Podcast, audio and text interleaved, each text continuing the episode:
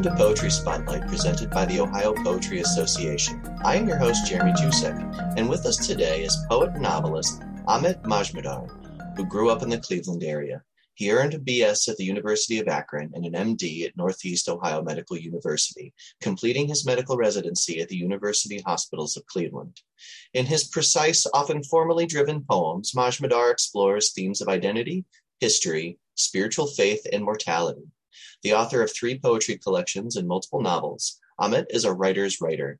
His work has appeared in dozens of anthologies and publications, and most importantly, he served as Ohio's first poet laureate. He works as a diagnostic nuclear radiologist. In addition to having two novels forthcoming in India in 2022, he is also co creating a graphic novel and webcomic, The Kali Yuga Chronicles. Amit, thank you for joining us. Jeremy, thank you for having me um, on, on the podcast. I'm, I'm uh, thrilled to, to, to be talking with you today. Excellent. Would you mind starting us off with a poem? Sure. I'll start us off with a poem that uh, takes place in Ohio and is about Ohio.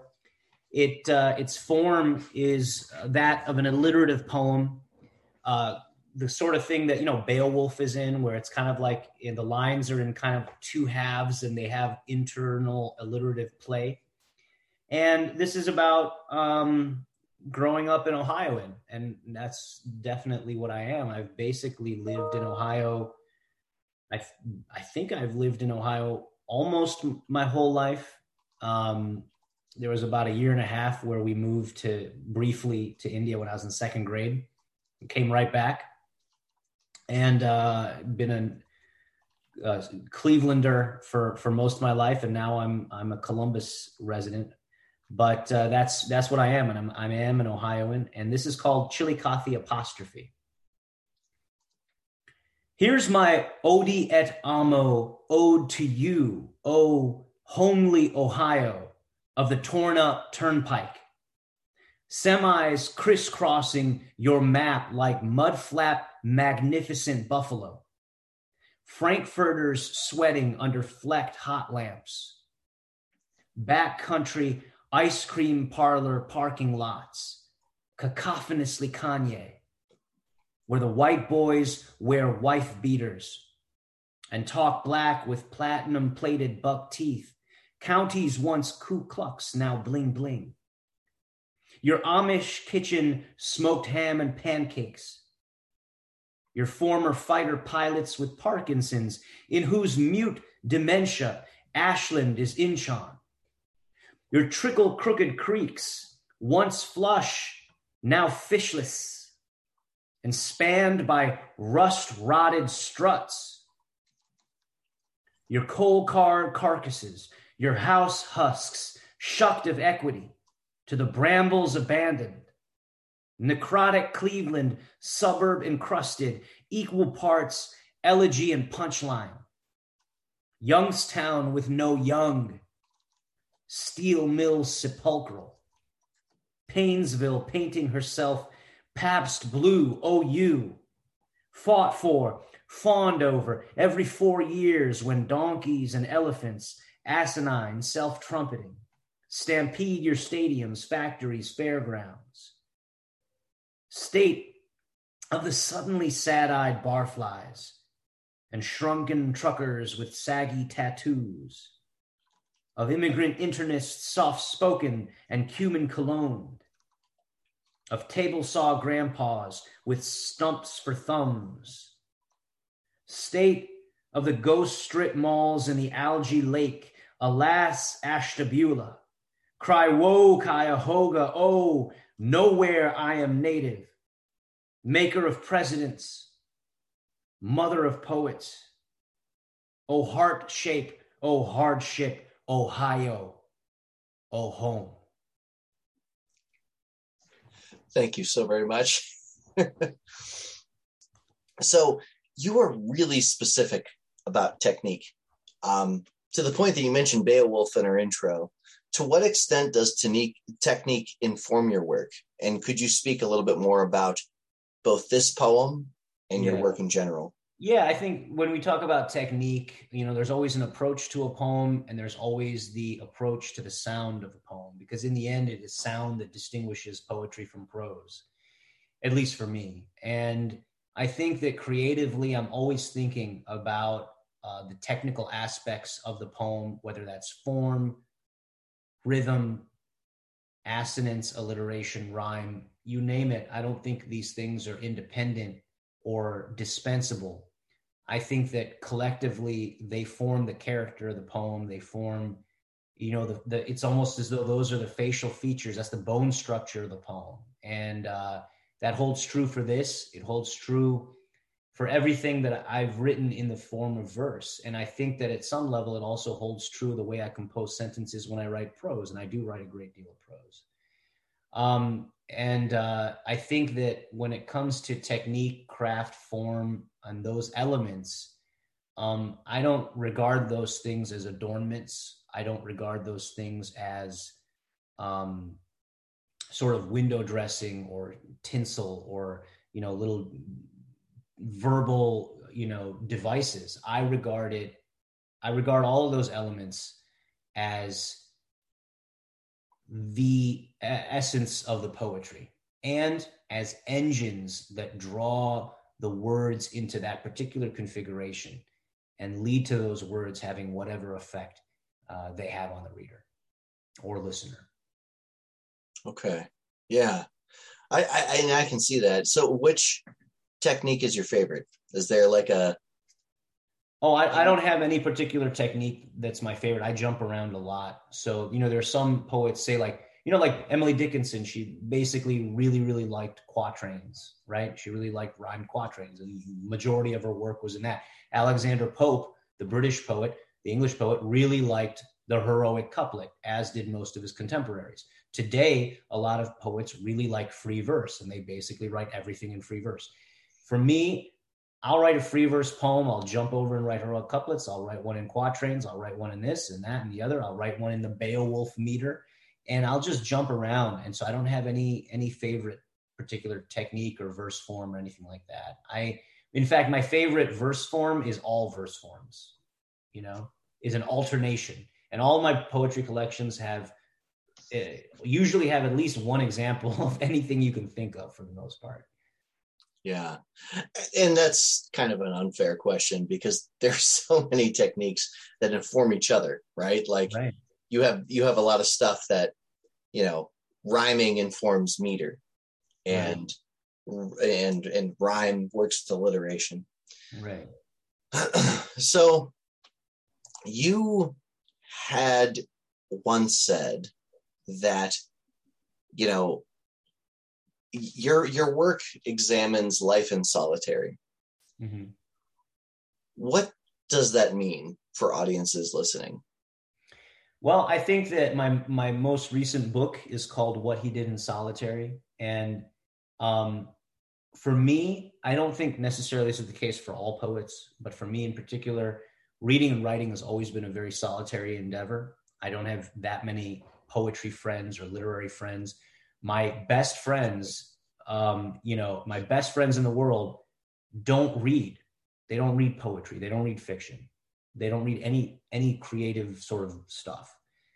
Same goes for my family members, whom I love dearly, and um, that's just always been a baseline element of my of my life, which is that the people that I have frequently have the closest personal relationships with are people outside the world of poetry uh, and and in many cases outside the world of literature entirely and have no relationship to it. Um, and so in that case in that sense it's a very solitary endeavor. And i'm aware that a lot of poets have a ton of poet friends. Some people only seem to have essentially you know literary intellectual type friends. And and and and that's not me at all. So you know what that means for the reader uh, is that uh, you know you are my friend. You are my literary friend. If you're picking up my book I wrote it for you because that is, there's no one else that I wrote it for, you know? And so there's a, there's a, there's a way in which I treasure readers and a way in which my poetry welcomes the reader, um, wants to be a good host to the reader, um, and hopefully be a good friend to the reader uh, from, from first page to last. And I think that that's something that readers can expect, which is that I'm going to entertain them and I'm going to play music for them verbally, play verbal music for them. and create images and show them pictures and tell them stories um, in the in the course of my verse, and it's not going to be some sort of very very uh, elliptical and impenetrable verse. It's going to be it's going to perhaps make you work to understand it and to appreciate it, but it will there'll always be something there. It'll never be the situation where you read something you're like, what did that mean and why did I just read it? Um, that's not the kind of poetry I write. Yeah. Well, and I think that's an important point because none of my friends have English backgrounds. They're more like engineering, tech mm-hmm. type people. And same with you. You're you're a medical doctor. Mm-hmm. And you know, I, I wonder, do you think that gives you an advantage when you're writing? Do you feel like it's freeing or do you feel like it's alienating? Like how does that work for you? No, that's that's a that's a wonderful question. And I think that those two, you know, potential answers that you mentioned kind of cover the spectrum, right? Um, and they they are both pertinent answers that I could give to that particular question. So, from a careerist standpoint, is it an advantage to be that kind of outsider? I don't think so. You need to have a network uh, in order to be nominated for awards, in order to have access to grants, uh, invitations, the things that signal boost your work. If you're just a doctor in suburban Ohio, these people don't know you and they're not you're not friends with them because you never met them. You never studied with them. You never taught anybody and you're just out in out in the middle of nowhere doing your work. And yeah i mean it can be respected and you can get published in various places but there's a certain absence of a network that does not assist you in getting your work recognized or getting your work to the maximum possible number of readers, uh, which is because in an arbitrary a field where you know the currency is not sales in poetry, the currency is you could consider it prestige. I guess that's the currency for which poets compete. Um, those types of prestige markers are arbitrarily distributed. Arbitrarily meaning there's an arbiter, meaning there's a judge, right? And who gets nominated for what, who wins what, uh, these are all arbitrary decisions. You know, there's there's poets who are equally talented who have written just as wonderful work, but they're not going to be recognized in that way because they don't, nobody knows who they are. Now, having put that aside, having put aside the career element of it, now is it is it an advantage for um, you know from a creative standpoint? Uh, potentially, and I think that it sets you apart just because you can't, you know, that's that's something that's going to percolate into your work, and I think that things that make you different make you interesting, you know, uh, and they can make your work seem different than other people's work, and it's nice to be set apart that way. Having said that, if you go too far out of contemporary conventions, that too is an alienating factor. Um, so so you can truly create startling everyone says oh i want to create something that's startlingly original and just you know my unique voice yeah do that but do it to a point because if you go past a certain point then no one's going to be able to you know see eye to eye with your work because you're going to be too unique um, and so kinship elements you know it, again it's probably more alienating than not because you know a physician does not have the kind of professional or cultural kinship with you know poetry read- readers or other poets that a fellow poet or a poet professor would have. Um, but to refer to what you said earlier probably is a little bit liberating because uh, i know that i have nothing to compete for and nothing to win. So i can just do whatever i want at any given point in time and no one's watching. I'm just i can just do whatever i want. So that's that's that's a nice feeling too.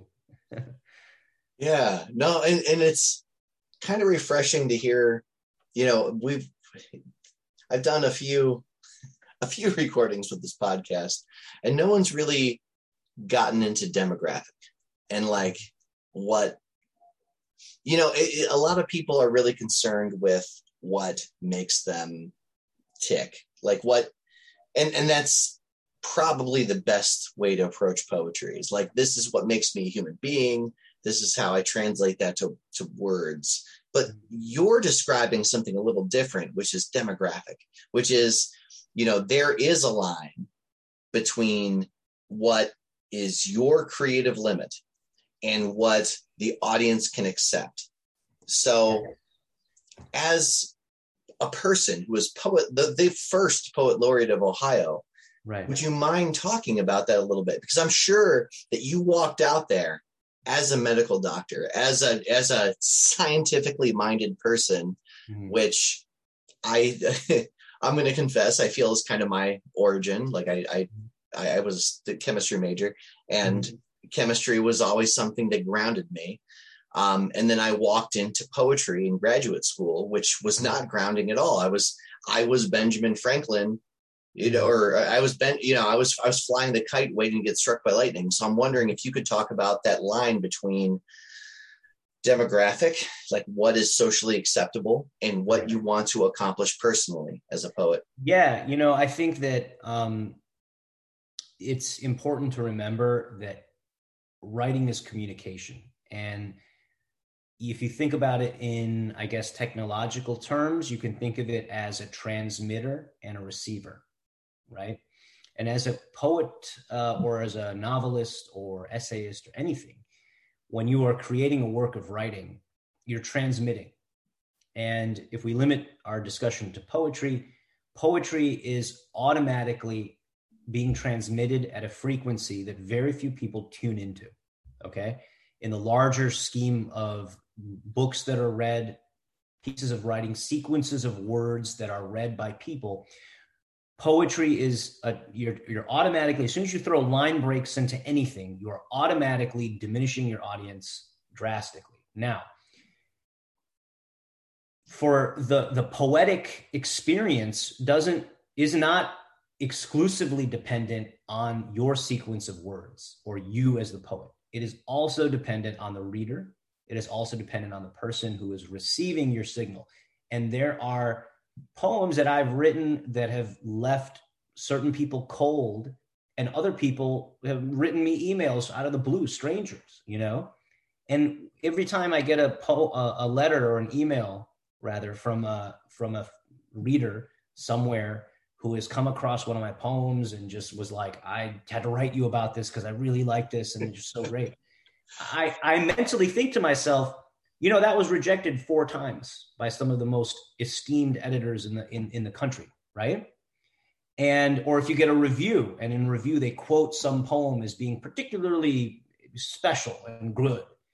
And you think to yourself, yeah, I know all the magazines that rejected that. And it almost didn't even see the light of day. It just happened to get accepted at this one random tiny journal um, this webzine and I ended up putting it in the book because I thought it was good. And oh look, it stood out when in reality the elite places didn't didn't publish it. I don't blame the editors at those other places that rejected it. I don't blame anyone who rejects it. It's simply that at this point, the way I look at it is that they are not, they were not receiving on a frequency that I was transmitting at.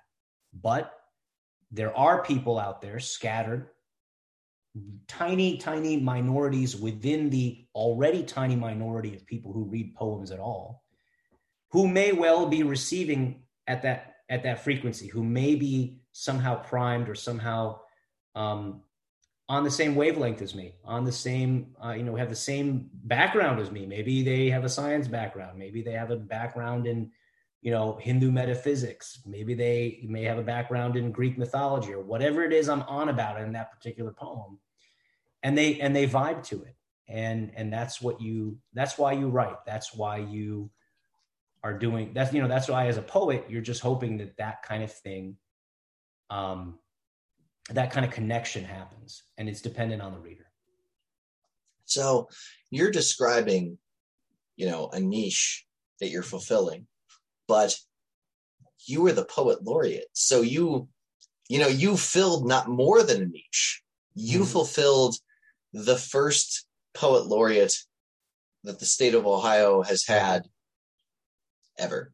Right. And so my question is like it's it's good. I think I think there's like a, a line between like I write what I want and other people will meet me halfway, mm-hmm. and I write what other people want to see, and I'll meet them halfway. Mm-hmm. Um, so is, is, is that something that you felt you encountered? Because um, I think that as poet laureate, you know, there's certain, you know, every poet has certain poems that they read in public.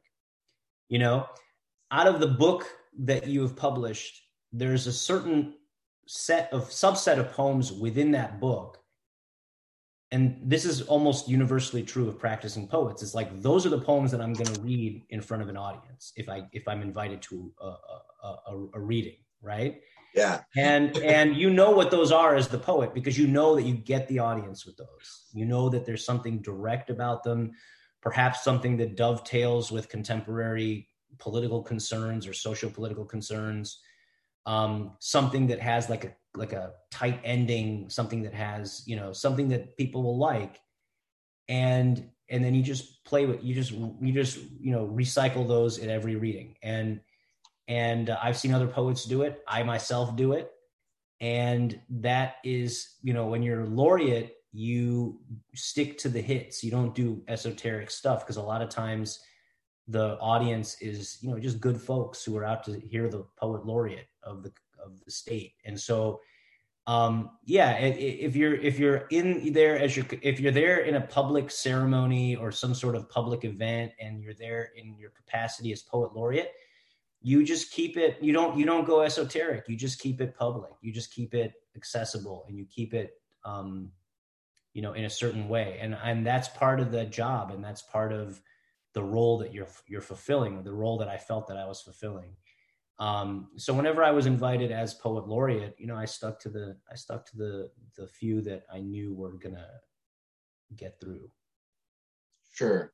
Well, and, and so that begs the question, like, as poet laureate, did you feel because you wrote about, you know, opiate addiction and you wrote mm-hmm. about riots like in in in beyond the United States. So my question is, how then did you reconcile this activist part of yourself with what the audience wanted to hear? Did you care? Did you? Oh yeah, you those, those, those, things. You know, those those poems that you're referring to, I don't nec- I didn't necessarily present to audiences at at that time. You know, um, I write so many things and so many different types of poetry that you know what you're describing you know politically charged poetry or i i hesitate to call it activist poetry because i don't really do much of what is that's my word. That's my bad. okay. Yeah yeah. No, i don't do traditionally what is much of what is considered activism and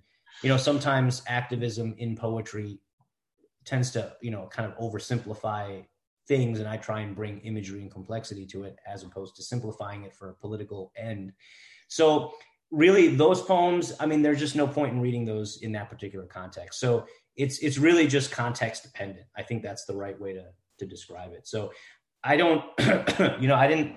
I only wrote a few poems related to um, related to you know for the laureateship. I didn't. It was not like a here. Here's another event. I need you to write a poem for it. That's not how the laureateship really works. Um, you're more of an ambassador for the art not necessarily a gun for hire. That's that's a really good, concise way to describe it. So let me ask you about the laureateship because you know mm-hmm. listeners are definitely going to want to know. Um, you know, how did you approach it, and what did you accomplish during mm-hmm. your time in the position? Well, I well I wanted to obviously bring poetry to a, a larger audience, um, and so the one of the first things I did was and this is separate from whatever places I was invited to to read. Um, what I did was I did a uh, sort of dance, music, drama thing with. Um, my wife is a classical Indian dancer, and so she had all these connections with that. So we got um, Dublin's uh, Abbey Theater, and we we actually filled that whole theater, and we did this performance. And uh, I was reciting poetry, and there were a bunch of uh, you know, beautiful Indian women in traditional costume doing like dances, uh, mythological, you know, on mythological themes. The theme was metamorphoses. So Ovid has that poem Metamorphoses, and so I re kind of reimagined it with Indian mythology, and um, had a bunch of cool scenes and and and I you know it was it was it was a really fun fun thing and then there was that and then um, one other thing that I tried to do it didn't really work out was that uh, I was going to link up uh, you know accomplished Ohio poets with student poets from the most underprivileged school districts in the state and I got a lot of uh, you know help and, and buy-in from the Department of Education. I got a wonderful response from a tremendous number of highly talented and nationally respected poets who are based in Ohio. And um, I was able to link people up, but one of the problems that I think we we ran into was that a lot of the kids who were not I mean, the kids were nominated by their English departments at their respective high schools as being particularly, you know, having a particular talent for poetry. And so, sure. What what ended up happening though was that a lot of those students, um, you know, because they were from very underprivileged school districts, they often had other things going on in their family life and and social life. Um, you know, disadvantages that you know precluded them from really following through as much as we would have liked um, which is, I guess, in retrospect, that was a little predictable, perhaps, because if you if you only went to the you know go-getter top 10 school districts in the state you know you would have people who had plenty of leisure and plenty of you know home security and plenty of you know home life security and and all of those types of things that we take for granted um, but a, lot of these kids didn't and and that was eye-opening you know in in and of itself um, we did have some mentorships that that lasted, but I think there were there were other other factors that that didn't quite allow that to to come through. Sure, and I don't want to ask you to comment on generally the state of education in Ohio. like, I, I, don't think I'd be able to really. My wife is a school teacher; she might have uh, more more insight into that. Although she hasn't taught in a few years here, but um, yeah, I, am not. I'm not. No, I think. I mean, as far as the the Department of Education and how I interfaced with them, they were wonderful, um, and they were so helpful, and uh, and really gave me the time and resources that I more than I, I could have asked for. So, I mean, from from from that sort of bureaucratic, you know, element aspect to it, uh, no complaints on my end. Um, so yeah. Sure, sure, and and I think what I, I'm curious to ask, and I think what other people who are interested in poetry who might be able to take poetry beyond themselves and like bring to the community the mentorships you mentioned that were successful are there any things that you could think of that made those things successful versus others that were less um you know it, it, that was something that it was it seemed more um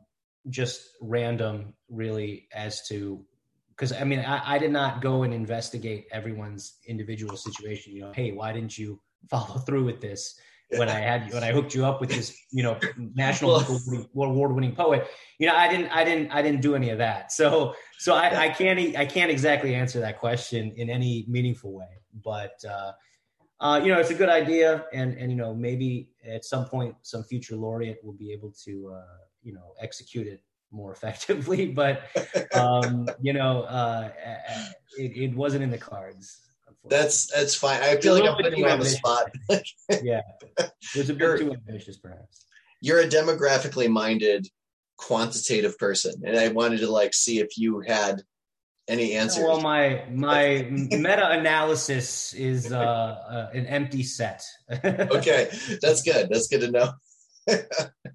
so when we you first read your poem for this episode, you you talked about technique to the point where you mentioned Beowulf, which I think is really interesting because I just did a thing on Beowulf last year. Um, so, could you talk a little bit more about technique and how you use it in your style and how you see the role of technique versus empathy? Um, you know, technique versus empathy, um, I think is just, you know, it's not even um, a dichotomy for me. I think those are just sort of parallel things that are ongoing uh, in a poem uh, to varying degrees. Uh, and I think they they're almost independent in the sense that, you know, you can ratchet one up or ratchet the other up, ratchet them both up, you know ratchet one down you know it's just it is it's really uh it, it, it, all depends on the poem and the type of poem that you're trying to write as far as technique itself uh as for and i assume you mean you know formal techniques i i, I suppose that's what you're talking about I, I, um, that's what I mean. Yeah, yeah. yeah. uh, so as far as formal techniques are concerned, um, I regard those as um, creating a, a, sort of potential space for language to fill. Um, it creates a, a vacuum, and then it draws language into those empty spaces. That particular shape and sound of language. And so, if you know that you're going to have uh, two half lines that are going to alliteratively interact with one another and you have something that you're trying to express, it will express itself in a specific way when you are guiding them, guiding those words into place, selecting those words on the basis of their musical or phonetic characteristics. And that is a, a sort of conscious space that you're making that has a specific contour, a specific phonetic contour. And then in that world, in that world of the poem, in that vacuum, that, that potential space of the poem, Youngstown will be described as, quote, steel mill sepulchral because it has so many S's and L's in it. That's that's incredibly interesting. And I guess I'm wondering, you know, between that's an incredibly good, like an awesome answer to give basically on the spot. Like you, you know, and, and I'm wondering like, where do you see the line between your poetic self, which is extremely magnified versus your potent professional self which is a medical doctor you know you you how did those come to how did they come to terms with each other um you know i think that uh you know I, when i write uh a lot of times i'm just not in that particular mindset um as, a, of a doctor. But having said that it does come up in my work a lot. I've noticed or other people have told me that i refer to you know body parts and and anatomy a lot in the human body because like if you think about it like seven hours out of my day i'm looking at human bodies because i'm a radiologist right? Mm-hmm. and i know the anatomic terminology for literally thousands of little micro anatomical details in your in the human body. Like you know like the amount of anatomy that i know just for my day job is like you know it's it's it's a whole nother language. It's a whole nother vocabulary um, majority of what i do as a radiologist is writing. And and i read you know 16000 i prepare 16000 reports a year separate from the novels and poems that i write. And all of that is language. All that is writing. All that is communication between me and the you know the doctor who has you know requested the scan on a given patient. And it leads to diagnosis, it leads to treatment, it leads to patient care um, and outcomes. Um, what does that have to do with my work as a as a writer? Um, I think that there are certain characteristics that overlap between a good radiologist and a good poet. One of which is observation, meaning that you have to look very closely at the CT scan. Are you going to miss something? Just as a poet has to look very closely at the world around him or her or they're going to miss something, something, some detail that, you know, would work in a poem or that will add power to the poem. I think that precision is another, another, um, another element, but it's also vagueness. Precision and vagueness are both techniques, as we were mentioning. They're both um, characteristics that can be exploited for poetic effect but in a radiology report, there's a time to be precise, and there's also a time to be vague. So if uh, you are measuring a mass that has undergone treatment, you have to measure it exactly on your present day scan and compare it to the exact measurements on the prior scan. You have to be very precise. But if you are looking at a chest x ray and there's a little hazy area at the base of the lung, it could be a pneumonia. It could be something benign where a little bit of lung has just been collapsed. And so you have to be vague and you have to say this could be infiltrate, or meaning a pneumonia, or it could be atelectasis, which is meaning a benign sort of area where the lung is a little bit squished.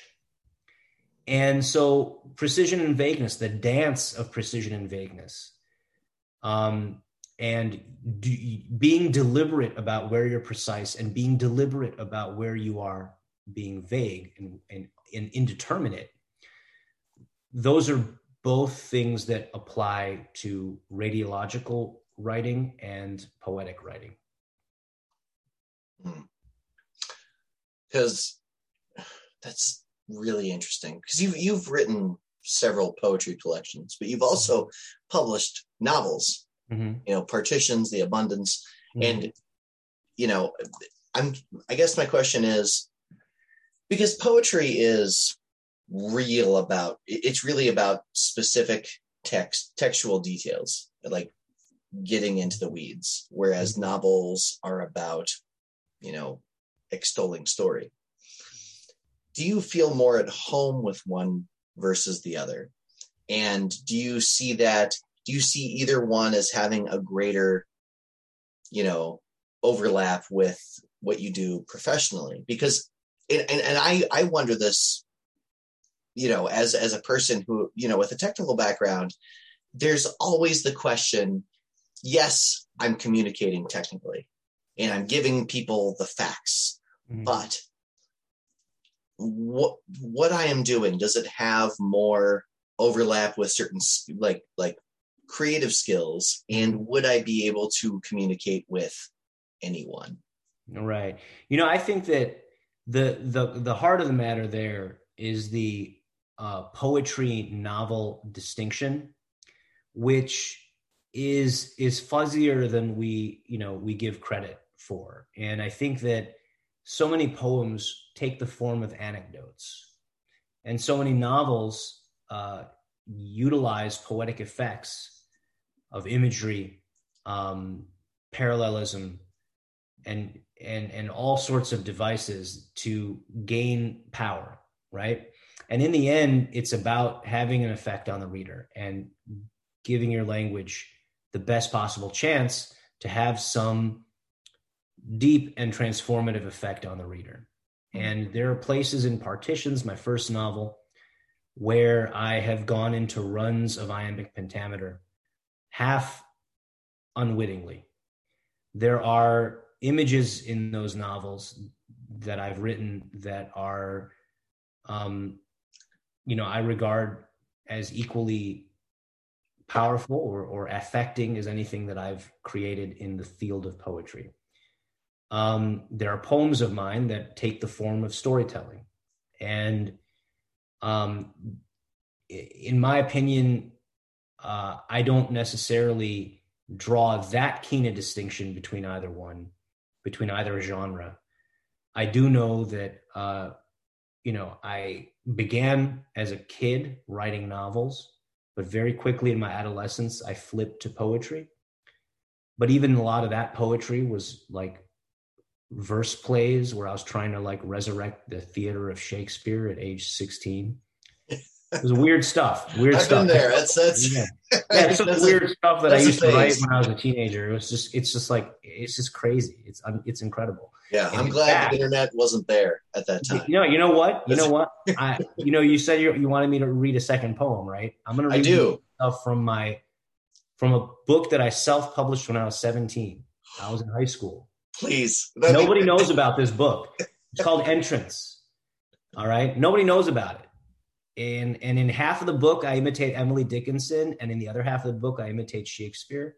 Oh yes. Yes, it's it's completely the most bizarre book you'll ever read, and I guarantee you, no teenager. People when when teenagers write poetry, it's like, oh, you know, she broke up with me, and now you know, blah blah blah. It's life experience. The, the dark right? soul, the dark night of my soul. Now that she's gone, X, you know, X I want to split my wrists. Instead, I was doing this really bizarre stuff I was, and I, and the megalomaniacal ambition that it would take to be like, I'm going to write Dickinsonian quatrains and I'm going to resurrect the verse drama of Shakespeare. As a teenager, I, I, I, I called it myself, to be honest with you, and my younger self. So, yeah. You know what I'm saying? Hold that thought. I got to get this thing. No, it's no problem. No problem. All right.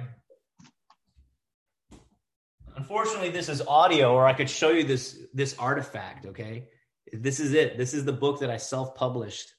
Where did you uh, self publish that? What? Where did you self publish it? Was it on Amazon? No, Amazon didn't really do that kind of thing yet. This is 1997, my friend. Oh my goodness, I was so what, what, it was was like right down the street from my high school. There was Progressive Insurance headquarters. You heard of the Progressive Insurance? Oh, sure. Yeah. Yeah. And so we went there and they had this whole like printing arm, right? And like yeah.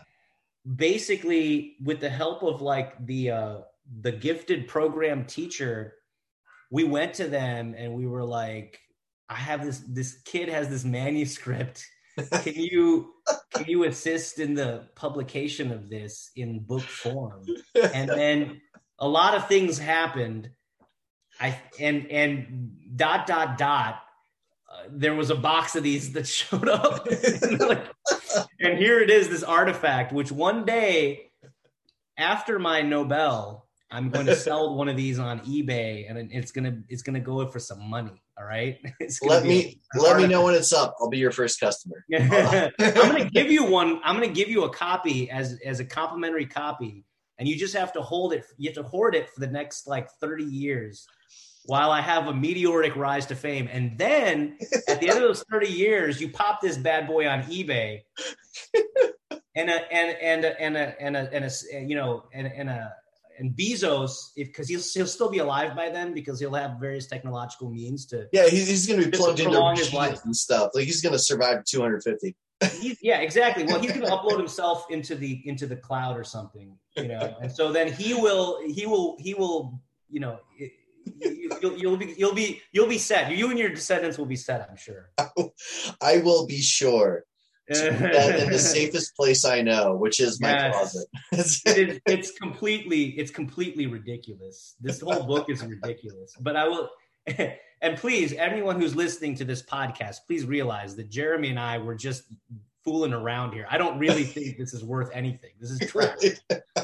All right. This is the first poem in this book that I wrote when I was 17. Okay. I did not expect him to get out of his chair and pull this book out. I, I this was totally out of this nowhere. Nocturnal in the noon.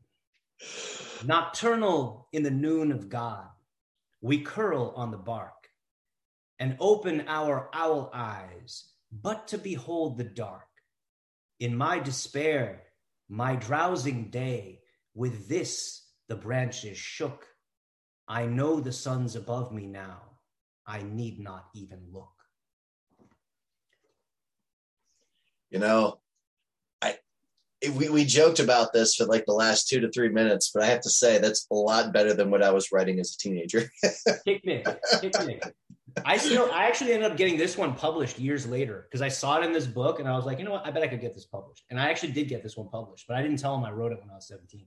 Right. Picnic, picnic. There is much casual in death, much random at our last, as if God, chatting on a lawn, were picking at the grass. Uh, I like it. Like the, That's not bad. Actually, no, it, it is. It's good. I was I was expecting us to like kind of riff on it a little bit, but honestly, I have nothing. I even have that. one called "On Entering Medicine." I have one called "On Entering Medicine." Please, please read it. Okay, yeah, this yeah, I'd, be happy to hear this it. is this is actually I think in. Uh, oh, you know what I'm doing in this poem? I'm like pre- pretending that I'm uh, gonna give up writing because I wrote a lot in my in my high school years, right? And then I went yeah. into this accelerated program where I did like two years of college and I went straight to medical school to get my MD. And so at this point, I was kind of like, I'm going to go into medicine. I'm going to give up writing. And why am I doing it? Peace out. yeah, I'm done. I'm done. Why? And uh and um and uh I and I'm gonna do it because uh well, here you go. Okay, here this is why. This is me at age 17. Okay, I'm a year away from going off into this accelerated medical program. Chains and a lock to close the loyal factory.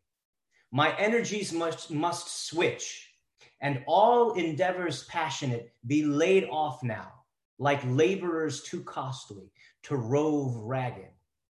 In paying poetry my hours and intelligence, I spend my promise, my ability. It must not starve away, but neither must it eat of me. The bullish market of my inspiration might yet crash. If not, I'll have to pen the public preference for an unconscionable gain. Think on my melancholy paradox. I am a patriot, either heroed by a foreign government or shot by his own. Nice. Yeah, this is uh, miles above. Like you know, I'd probably give this some notes if, my, if it appeared in my workshop, but it is miles above what I was writing at 17. Like I, I also wrote poetry as a teenager, and it is oh, some of the most the best stuff. That's the best stuff. That's and, uh, it's the you know, definitely the raw stuff. It's the raw. It's the real. It's uh, you know. I even wrote, you know, one of the one of the Shakespearean verse places verse plays in this thing is uh Don Don Juan. It's like the seducer of Seville. Oh, you know, nice. you know, there's like a Mozart opera on it, Don Giovanni, and all that stuff. Sure, yeah. And I yeah. totally wrote this whole like play, and uh and it's like it's in Shakespearean blank verse, and and and like there's a couple of these in here, and basically, uh hold on one second, okay. The last one, okay yeah, please. You know, it's funny you mentioned Don Juan because I, when I was 19, I wrote a monologue because Don Juan has this, uh, um, you know, when, when, when he's talking in his poetry about, because he's a braggart, he, he brags yeah. about his, yeah. his exploits. And there's one point where he brags about how he drinks the dregs of his wine, you know, his wine cup. He, he drinks the last little bits so he gets the most alcohol possible and I wrote this like really melodramatic thing when I was 19. And I don't think I'd have your courage. Like I'm not sure I could read it here. oh man. because I, I, I, actually, you know what? There's part of me that like that that doesn't entirely like that I, I just I'm fond of it because it's like so it's so just ridiculously uh what's the word? It's like ridiculously ambitious, and I kind of uh, I kind of I kind of don't mind it in that respect. You know what I'm saying? I do, and I also think I think there's a really big benefit for listeners to be listening to Ohio's first poet laureate reading stuff they wrote as a teenager because that is inclusive. That's like everybody's written melodramatic stuff or written right. stuff at the inception of their skill. And it's I think it's really important for people to hear this. Like I think it's really nice to sit and ruminate on stuff that we know might not be perhaps the greatest, you know, you know, poetry yeah, that or, or, or, definitely definitely not uh not something we'd write in our 30s, 40s, and 50s, right? Right, exactly. and that's okay because I think um, it's important yeah hold on one second. I'm, I'm gonna I, I i remember one passage from this whole thing okay? Uh and i and i remember it uh hold on one second. All right so at this so so at this particular point in time don juan is about to get dragged to hell by the by the uh, statue of stone and one of his his uh the the women he has seduced uh, uh, you know, has visit has come in, but he's kind of hidden away, and his servant has to basically, uh, you know, uh, you know, get her out of there. But she leaves a letter, okay, and yeah. then he he basically uh, takes that letter and then he mockingly reads it, okay, okay, okay. oh my god.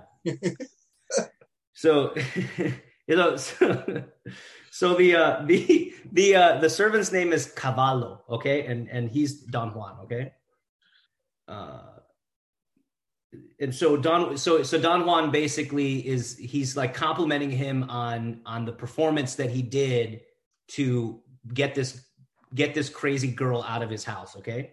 Yeah, Bravo sure. for that performance. Cavallo, you played a perfect compliment to her pathetics.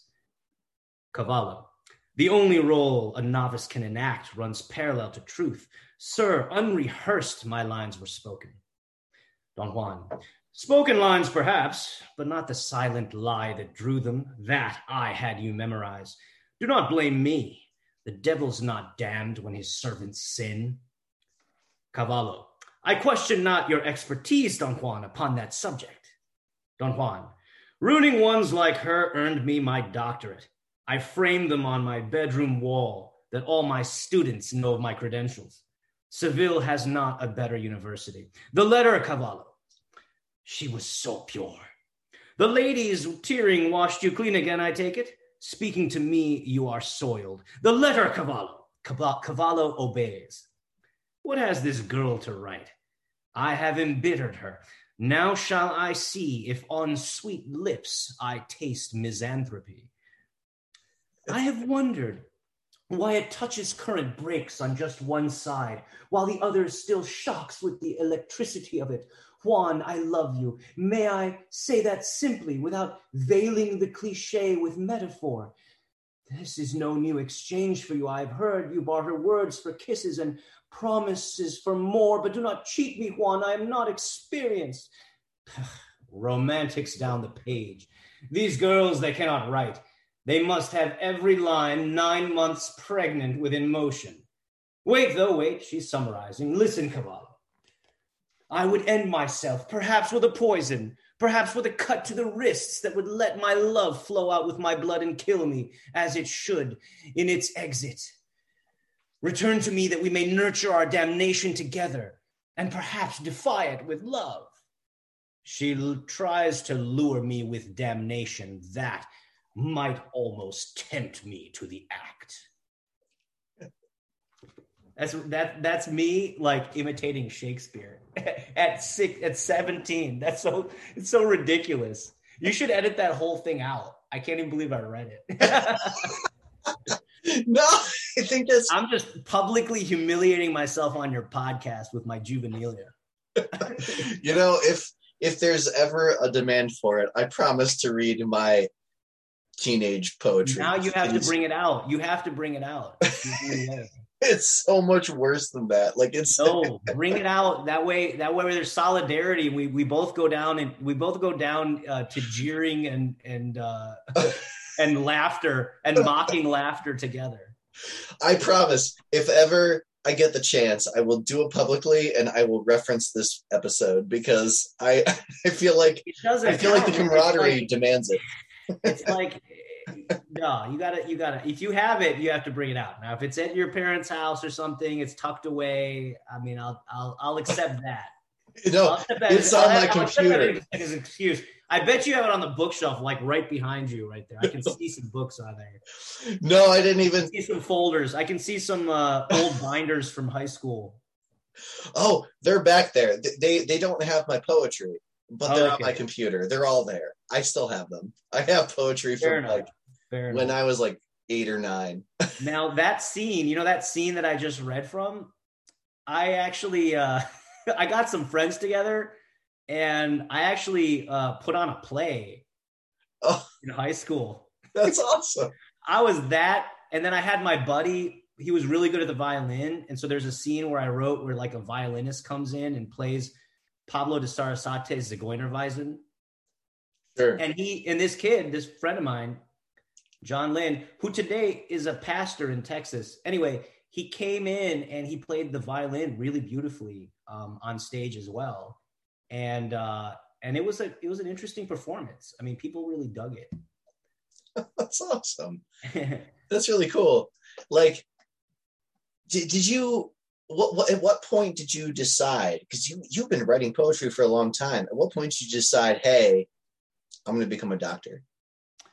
Um, I just kind of knew that. Like both my parents are doctors, and my sister went to the same program that I eventually went to, and so it was just kind of like that was what our family profession was. So I just kind of it's just kind of like I just that was like a good profession, and you know it's um, you know you you can you can earn a good living without having to do things that besmirch you morally. You know what I'm talking about? Like so i mean there's ways to quote unquote get rich but like there's you can simultaneously sell your soul doing that this is a way to get to you know earn a good living while helping people and that was very much something that i felt was noble um, and I, i'm really I, I really believe you know that some professions are, are nobler than others like i think teaching is a very noble profession my wife is a teacher and i care more about the nobility of the profession um, than necessarily its worldly rewards, but I do think that it's nice that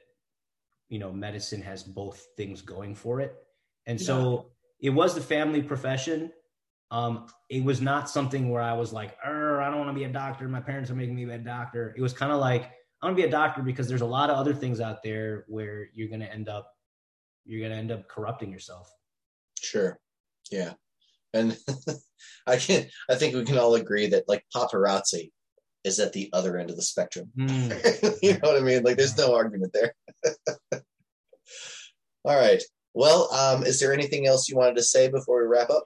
Uh, no, thank you to the Ohio Poetry Association for uh, inviting me to uh, come on the podcast, and uh, it was a it was a fun talking to you. And um, yeah, if you have anything else you want to ask, fire away. Otherwise, uh, it was wonderful talking to you.